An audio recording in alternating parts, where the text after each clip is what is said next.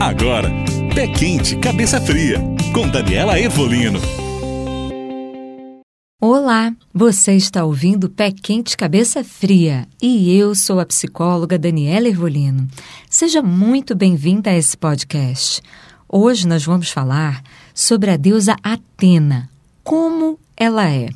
A deusa Atena se faz presente na menina curiosa que vive com o nariz enfiado em um livro na garota sabichona que se empenha em descobrir como funciona, de onde veio, a como fazer algo e nas brincadeiras de escolinha onde ela é a professora.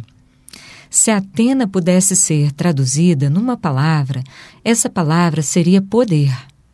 É isso que busca uma mulher Atena através de sua inteligência, esforço, empenho e estudo.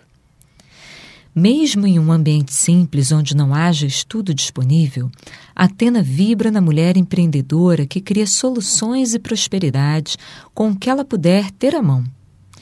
Ela se faz notar na mulher que se torna a melhor costureira do bairro, a que faz congelados para vender, que são um sucesso, a que abre uma empresa ou a que se torna CEO de uma multinacional é a profissional de sucesso que cresce pelo seu desempenho e habilidade, tendo destaque e prosperidade no que quer que seja e onde quer que esteja.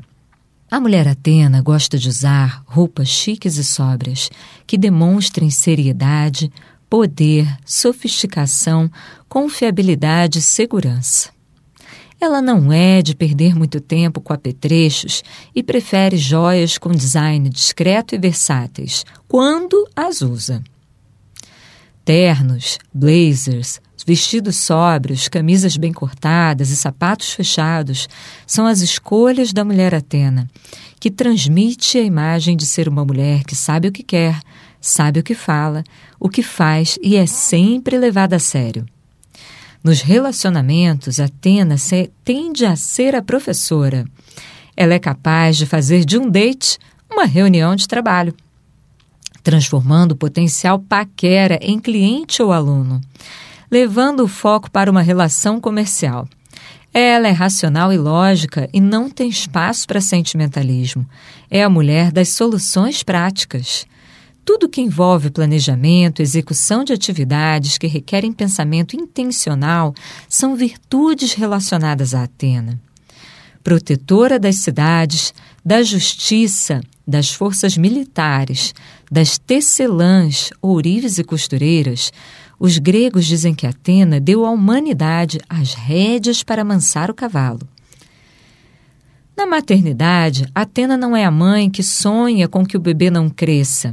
Ao invés disso, ela não vê a hora do filho crescer para poder conversar e trocar ideias mais intelectuais com ele. É a mãe que investe sem pestanejar na educação, nos seminários e curso de línguas. Atena pensa tanto que, se pudesse, seria apenas uma cabeça.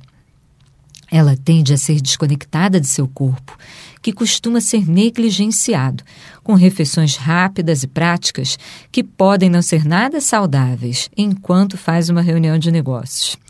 A ausência do esporte também é característica de Atena, a menos que ela se encante por algum esporte individualista e competitivo, onde possa aprender uma estratégia para se destacar.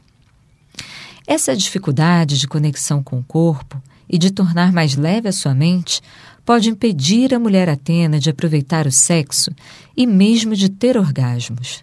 Ela é muito mental e racional e não costuma dar espaços para sensações. Para que isso ocorra, outros arquétipos têm que estar presentes. Atena pode até se tornar dominadora no sexo, caso seja estimulada dessa forma, pois também é um lugar para usar o seu poder.